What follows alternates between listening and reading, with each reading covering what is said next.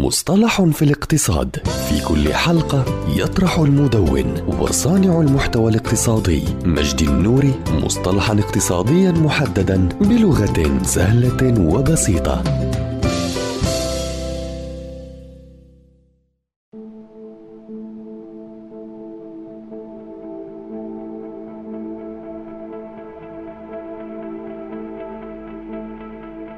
القرض الجامبو. المعروف أيضا باسم الرهن العقاري الجامبو. هو نوع من التمويل يتجاوز الحدود التي وضعتها وكالة تمويل الإسكان الفيدرالية. وعلى عكس الرهون العقارية التقليدية فإن القرض الجامبو غير مؤهل ليتم شراؤه أو ضمانه أو توريقه من مؤسسات أخرى متخصصة حيث إنها قروض مصممة لتمويل العقارات الفاخرة والمنازل في أسواق العقارات المحلية. شديدة التنافس. ويجب أن يخضع أصحاب المنازل لمتطلبات ائتمان أكثر صرامة من أولئك الذين يتقدمون للحصول على قرض تقليدي.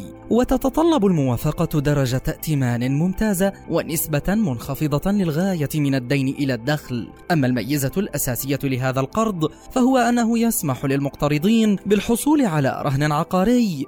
يتجاوز الحدود التي وضعتها وكالات التمويل الفيدرالية الإسكانية.